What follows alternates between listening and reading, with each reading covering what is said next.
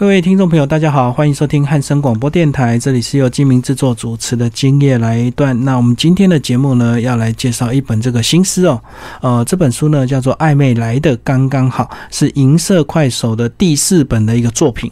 那重点是呢，它是它的第一本这个关于爱情的这个新诗作品哦。那里面收录了六十七篇的这个新诗以及三篇的散文。那我们今天非常高兴邀请到银色快手来到我们的节目现场，为大家介绍。他这本暧昧来的刚刚好，Hello，银色快手你好，嗯，金明大哥好，听众朋友大家好，好，那一开始是不是先跟我们介绍一下，为什么会想要集结成这样的一个爱情的心思？呃，我我平常就有大量书写诗的习惯，那我的出版社朋友是我的多年好友。那他想帮我出版这样的一本诗集的时候，在询问我作品时，我寄给他一百多首诗。然后他在看这些诗的时候，想要找一个主题来贯穿，让大家更能认识我的作品。那他基于市场的考量，也跟我自己作品里头大量谈到爱情的这个成分有关。于是我们就决定是以一个情诗作为主打的这个主题。那在收集这些诗的过程中，那他几乎把每首诗都列印出来，然后跑到这个台北的水牛书店啊摊开来，然后仔细的看看，然后排列组合，看到底什么诗跟什么诗配在一起，它在阅读顺序上会有一个流畅的阅读感，会有个节奏啊。那在这个过程中，两个礼拜过去了，终于呢找到一个最适合的顺序。然后把稿子编出来，跟我讨论说：“哎，看这样行不行？还要不要加上一些东西？”然后后来我们讨论了，加上一些短句子，加上一些我写的这个跟感情有关的散文。那我给了他蛮多散文的，但最后只选了三篇散文来放进去。那这些散文其实有一些对这个诗集的内容做一个补述的作用、说明的作用。所以这个就是出版社的功力，因为这个新诗创作有时候我觉得这个天马行空。对对对，而且你这个创作的时间有时候是几个月前，有时候是最近，那有时候是白天，有时候是呃晚上，或者是心情好、心情不好，所以要找个主题来贯穿就非常的难。不容易，真的不容易。那找到主题之后，爱情主题的作品百百样，那如何从这么多的作品里头，让读者看见你的书陈列在架上，这也是需要思考的问题。所以，封面的设计、包装、主题的选取到书名的设定，都是非常重要的、不可或缺的环节。好，那选定这个主题之后呢，这个章节的篇幅也要去做一些呃，稍微用市场的角度去去做一些考量嘛，哈，所以是不是就有这样的一个呃四个篇幅这样子？我觉得还还蛮符合整个爱情的一个节奏，诶。是。然后这个四个章篇呢，跟听众朋友稍微介绍一下，一开始就是呃柠檬香气的夏天嘛。好像感觉是爱情的开始，对爱情的开始，对起承转合，对。然后在第二篇呢，是青春时光多么值得浪费，可能热恋中哦，对。然后分叉的法尾就是已经快要 有点个性不合了，对对对。然后最后呢，当然就。爱情的结束，就是不管是某一方或者是双方，终会会有人惨烈的牺牲啊！这个为爱死过好几回，好像我取的太好了，爱丢卡唱戏那种感觉，这样对，反正不是一个惨，不然就是两个都很惨烈。对对对对，这也是我们网络新闻常常看到有有人爱的爱的多惨多惨这样子。嗯，然后这个四个主轴的贯穿之后，就开始要把一些相比较符合的这个主题要选进这个篇幅里。没错，就是看怎么样把它放进去。去可以符合这个篇章所想要传递的感觉，然后作品彼此之间，这个总编辑也有一些巧思，让作品之间会有一种对话的感觉。嗯虽然是像金明大哥所说的，可能创作时间不一定是相近的时间，是不一定是相近的主题，但诗里面因为我有一些惯常使用的意象或形容。或是呃喜欢用的词句，那这些词句在不同作品中出现，但当它摆在一起或前后啊做个排列的时候，哎，它忽然间有一种呼应或是对话的感觉。而且我觉得你这个写诗好像你都有对象，对不对？不是凭空想象，都是你好几段过去爱情。呃，有一些是过去爱情的故事，也有朋友的爱情故事，也有因为我很喜欢听音乐，从音乐或电影或。读过的东西中突然间跑出来灵感，然后我把它。这个灵感构化成一个可以诉说的对象，这个对象原本是一个不存在的你，嗯嗯但是呢，透过这些呃情境的安排，然后虚拟的一个呃情感的过程，哎，我也是可以把一个灵感把它变成一个完整的爱情故事，把它藏在诗里面。所以这样就是说，呃，身为一个新诗的作者，他就要有一些特质，对不对？那个特质可能是生活要丰富，然后多愁善感，是这样子吗？诶，多愁善感是我们比较理解的说法啦。那我自己的话是会透过这个灵感的管理，来让这个流程除了它的浪漫之外，也让它可控制的属性也比较容易一点。可控制的属性就是，比方说我可以透过早上醒来啊、到吃早餐的时间这么短的时间去创作诗句，那用音乐让我进入一个呃冥想的情境，嗯然后我会从这个音乐的调性去找到一个我写诗想要的一个基调，像是一种配色。它的可能有一个底色是很明明显的一个色调，然后再去寻找什么样的情感去放在其间，它是最适合的。那也就是说，在创作文字之前，也先考虑了音乐性跟它的一个画面或者一个基调。那这个都决定了之后，然后再去勾画说每一段、每一个每一句诗，它应该要如何安排，或者是说随性的生长出来。那其实那个过程蛮有趣的。那我会试着把这个过程也能够做一个可管理、可控制的范围。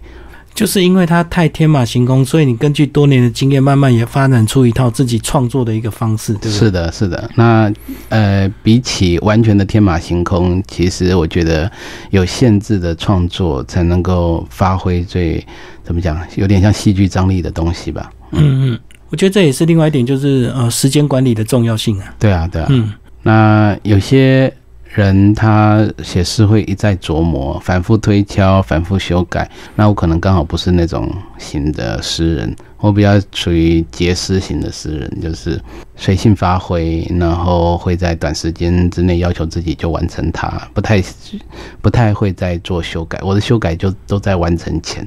完成一首作品之后，去修改的机会不大。所以这个也是因为呃，可能你主业是开书店，所以你并没有那么多的时间回头再来推敲或者是修改这些东西哈。可能自己也不是算是那么龟毛型的人了。那有些人会很在意每字每句是不是能够呈现最好的一个状态给读者，或者讲究形式。那我自己的话，会觉得下笔立就的那个一气呵成的灵感，还有情感是最真挚的。是，对，稍微改动之后，好像那个文气就有点跑掉。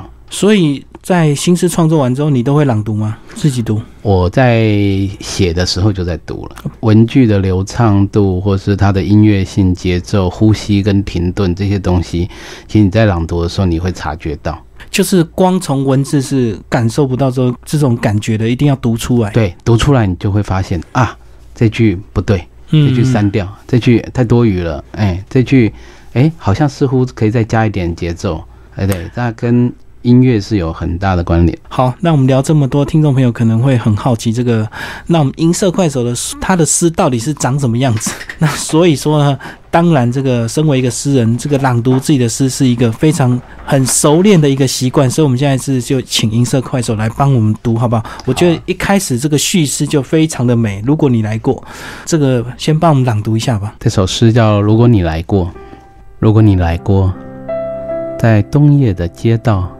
沿着雪地的侧痕走来，抖落那风雨。十一月，有松果与火柴擦撞身体。如果你来过，门缝夹着羽毛，信箱里还留着去年的落叶。橘子红了，鸽子很温暖。眼神逗留窗外，一碗茶凉了。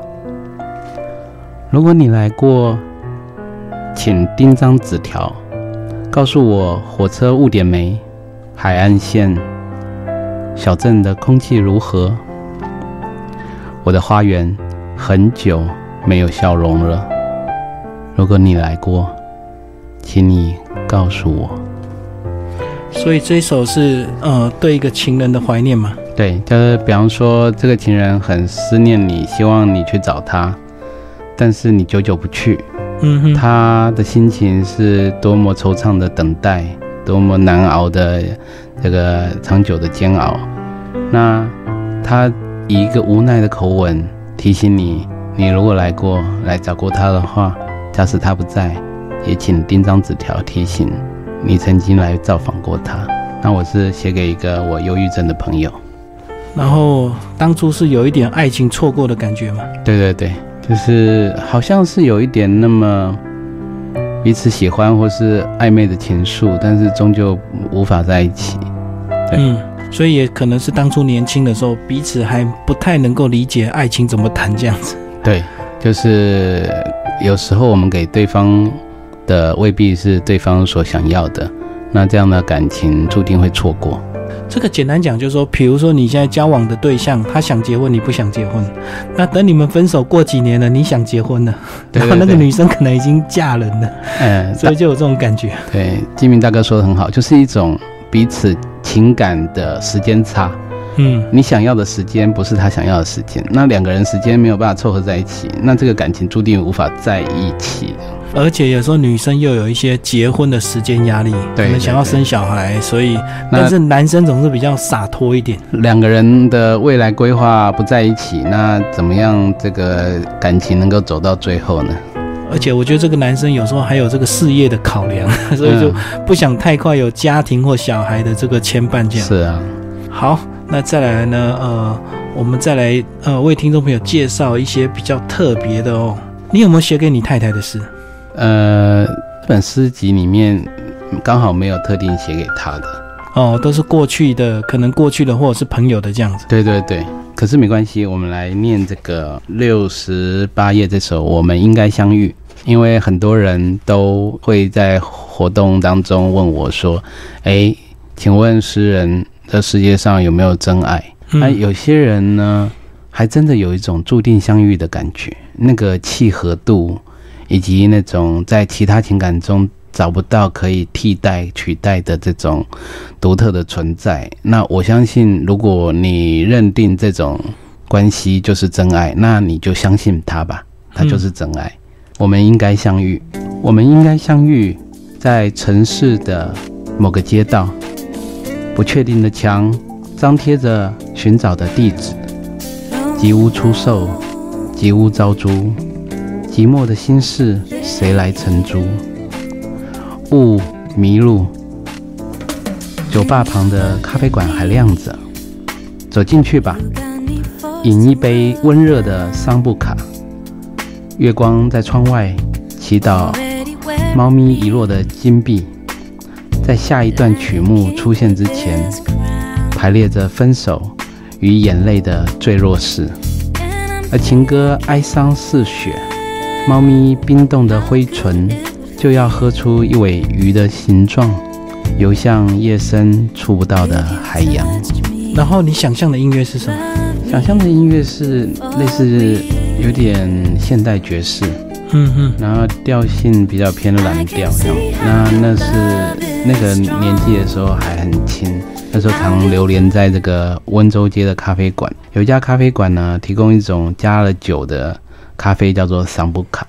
对，然后我以那条街给我当时的一个梦幻的感觉，在夜里，然后想象跟一个未来的对象可能会相遇的过程，但这相遇会不会在一起呢？它不是不一定的，所以结尾是有一点稍微惆怅的。我们并不知道这思念最后的去处，两个人也许会又会错开，也许也会因为误会分手。所以这个也是新思有趣的地方，就是结局可以充满自己的想象，这样。就是一种开放式写结局。对，不像电影这个结局是什么就是什么。对对对。所以这也是你过去年轻曾经在温州街那一带的一个记忆。对对，它不是一个特定对象的故事，但这首诗蛮多人喜欢的，因为大家都渴望跟一个自己心仪的对象相遇。尤其在夜晚的那种像酒吧或咖啡馆，一个人总是会期待遇到像真命天女也好，或者是像这个呃很多心仪的对象，在那一瞬间突然相遇，这个还真的有发生过。我的朋友身上也真的有，也不止一个两个。因为也许去酒吧或咖啡馆的人，多半也是带着寂寞或孤单的心情去的。哎，一个不经意的话题，或是一个不经意的眼神交汇，哎，愿意彼此敞开心扉聊聊天。说不定就找到自己的真命天子或天女。那有的人是看上了老板，有的人看上了这个店员，啊，看上了服务生，这都很不一定。那。大家在一个酒馆或者是咖啡馆，就是相遇的这个过程，我一直就觉得是很浪漫的，因为它仿佛是一个交汇的聚集点这样子。而且，如果两个都是一个人，本来自己就总是带着一点孤独感去。对啊，对啊。然后在这个你观察他，也许他也在默默的观察你，嗯，看你正在做什么事。是，也许两个刚好都正在读你的这本作品，暧昧来的刚刚好，那不就是一段姻缘这样子？对对对。假设有这种故事的话，我一定会分享给听众朋友大家听。对，一定要这个到这个银色快手的粉丝页告诉他，你们两个透过这本书，在一个咖啡馆或一个小酒吧结识这样子。对对，很很希望呃，小小一本诗集，搞不好也可以成为大家的红娘这样。因为这个诗本来就是比较小众的读者，那如果又能够在同一个场合、同一个时间读同一本书，那真的是非常有缘，蛮奇妙的。不过以前我出诗集的时候，也遇过这样的一个故事，就是。他们的爱情故事发生了多年之后，这个我不认识的女生写了一个讯息给我，她说她以前收到男朋友写给她的情诗，抄写的一些句子，她一直以为是男朋友写的，就是抄你的书。她因为觉得很感性，又觉得很真挚，她就跟他交往了。然后分手之后，分手原因不知道，但分手之后，她在网络上看到这个诗句的整首。才发现有另外一个笔名，就是我的名字。他就循线找到可以留言给我的地方，告诉我这样的一个故事。他说：“虽然那段感情已经结束了，还是谢谢你给了我们一段故事的开始。”可是这个也不能怪她男朋友，因为这因为这个这个以前我们还没有网络的时代，我们我我们也会去买那个情书大全来抄啊。对对对，交笔友的时候，就是想要传情意又不知道怎么说的时候，就像。这本书暧昧来的刚刚好的文案就写说：假使你爱情来了，你不敢告白，没关系，让诗人替你说啊。我我现在不介意了啊。如果你觉得这些句子真的可以让你去交笔友，还是去那个找一个心仪的对象跟他告白，我完全就是公开授权使用。而且现在又更简单，这个复制贴上就好，还不用自己再手抄啊。嗯。哎，最后再帮我们介绍一首好不好？这个，呃，我觉得有一首这个蛮有点古代那种聊斋那种氛围，叫做《画皮》。好啊，呃，一百四十页。这首诗是整本诗集里面风格最特殊的，因为我是以聊斋的画皮这个故事作为一个它的原始的构想。那实际上是在讲一个上班族的一个夜晚，这样。下班之后，他回到住处。把皮撕开，摊在阳台外晾干。他说：“有月光浸润的夜晚格外柔软，身体习惯了沙发塌陷的形状。边包着电视，边刷起手机，时间也凑合着直到睡眠。他蜷曲成蛹，却无法羽化成蝶。”那个梦里，他修成正果，可来世还是个上班族。早晨醒来，晾好的皮再次穿上，出门去卖自己的梦。跟我们介绍一下吧，解释一下。好像有一天吧，就想到说，很多朋友加班啊、劳累啊、超时工作，回到家里啊，整个白天的时间。都献给工作了，但自己其实已经没有什么所谓的生活品质。回家呢，顶多就是随便吃点东西，嗯，洗洗澡、看电视、刷手机、聊聊天，还是追剧。很多人是追剧，然后去打发他个人的无聊时光。那起码下了班能做的事情就这么多。要再拨点时间来阅读，都已经很辛苦了。嗯那我在想象这个情境之后，我想假使那种回家累得半死，像条狗一样的状态，像是把出门这种西装笔挺还是衣着打扮很光鲜亮丽的，像是一层皮剥了下来，像卸妆一样剥了下来。这是我们必须活在现实生活的一层皮。那我们我们的自己到底是什么状态？我在思考这个。那剥成这个，我们要跟现实的生活接轨的这个皮之外，我们的自我还剩多少呢？那它剥下来皮还要放在阳台上晾干，因为明天还要用。是对，可是身体其实已经习惯了沙发塌陷的状态，然后边包着电视，就是一直在那边守着电视看，那边刷起手机，大家都变成这个呃低头族这样子。那时间就这样过去了，可是接下来就是睡觉啦。那你唯一的自由时间，就好像在睡觉里面去过别的人生，或者是天马行空的这个想象。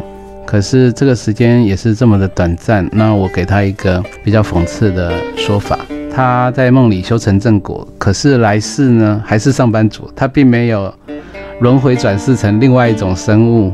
那身为上班族，在我的想象里头是有点无奈的。你是生活像齿轮一样卡在工作里头。那我们每天出门去到底是在做什么呢？我想最无奈的就是好像在贩卖自己的梦，就自己已经没有梦了。然后或者说你做的工作就是你的梦。对，嗯那他有一些有趣的思考。这首诗也意外的得到蛮多人的共鸣，因为当上班族的还是绝大多数。很多上班族都有他的无奈，对啊，然后这个皮好像就是这个上班的一个工具或者是伪装这样子。对对对，那我试图用《聊斋》的这个梗，然后重新改写一个现代版的画皮，嗯、也献给这些一直很辛苦工作的上班族们。所以唯一自由的时间就是晚上睡觉，你做梦，你爱怎么梦就可以。但对是，那是唯一的自由。起来，乖乖穿回你的皮，好好去上班吧。对 对对，这个应该你过去也有一些上班的无奈，对不对？现在总算有一些工作的自由了。现在起码工作是自己可以去创造跟控制的这样子。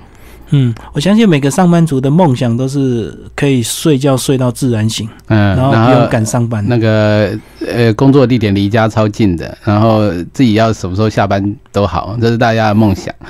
不过啊，真的很不容易办到。那当你有一天脱离了上班族啊，你有更大的挑战要做，因为呢，你所有的工作都要自己负责。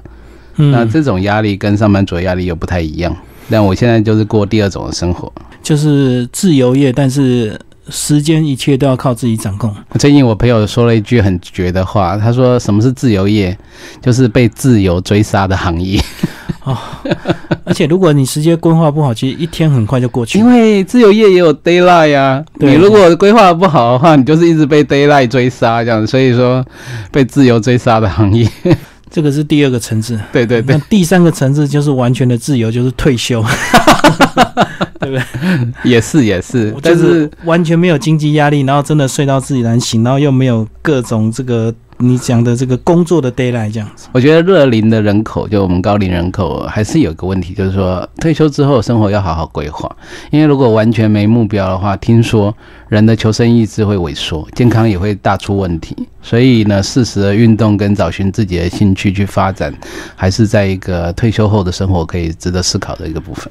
所以适当的劳动反而可以延长自己的一个寿命，真的，真的，在国外完全，松掉就不行。在国外，即使是退休了，很多老人七八十岁还是有他自己在做的事情，也许也是另外一种收入，但他们不不肯停下来的原因，并不是自己劳碌命，他们想法是不一样的。他觉得人生就是要动，就是要充分的运运用时间。那我们会觉得，哎，退休最好什么都不要做。可是嗯这样子反而会在生活失去重心之后，身体容易意识到自己是在老化。对当你在劳动的时候，你就不会意识到自己在老化这件事情，反而健康跟各种生活机能能够维持的比较平衡，比较好。所以这个也是很多退休族啊，他们这个退休都要去做一做自工啊。这个没有金钱压力，但是就是一定要找一些事情来做，这样。这个我觉得非常鼓励耶，嗯，动一动之外，也跟人跟人之间也建立新的关系，也有一些呃团体上紧密的互动，这些都是对老后的健康是非常有帮助的。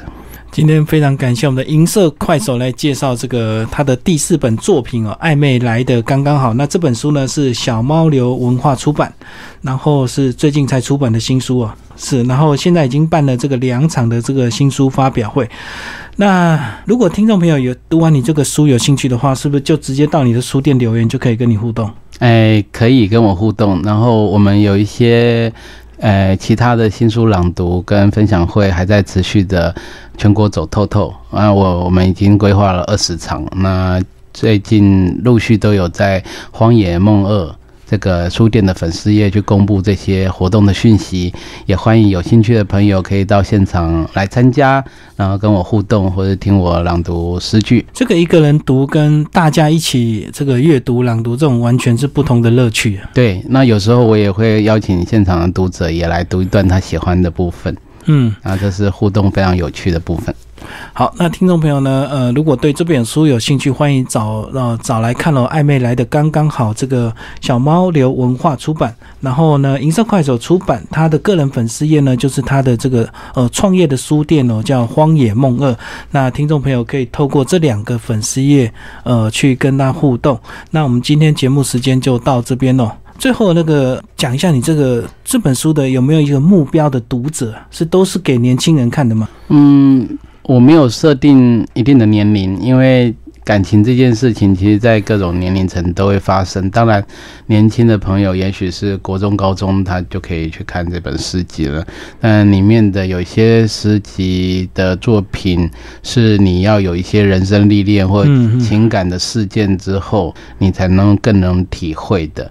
那也有设定。写给中年之后的人来看，那我相信人在不同的年龄、不同的阶段所遭遇的问题，或是情感的课题都是不一样的。那我们从情感当中学习，更多是探索自我、了解别人，那产生同理心。那我觉得这些都是必要的，不管感情是失败还是顺利，在过程中我们最丰富的学习都在里头了。那我觉得不要放弃任何一次谈恋爱的机会。那即使有机会跟某人暧昧，如果在条件适合，也不违反什么社会道德情况下，应该勇于跟他告白。那。我希望这些诗能够带给读者力量。那对于感情的事情，还是朝正面光明的方向去看待。只要有机会谈恋爱，千万不要错过。对，因为这个不同的恋爱总会带给人生不同的感受。不管是最后是一路走到底，或者是分手，都是一件很美好的事情。非常感谢听众朋友收听我们这一集的《今夜来一段》，为大家介绍银色快手的第四本作品《暧昧来的刚刚好》。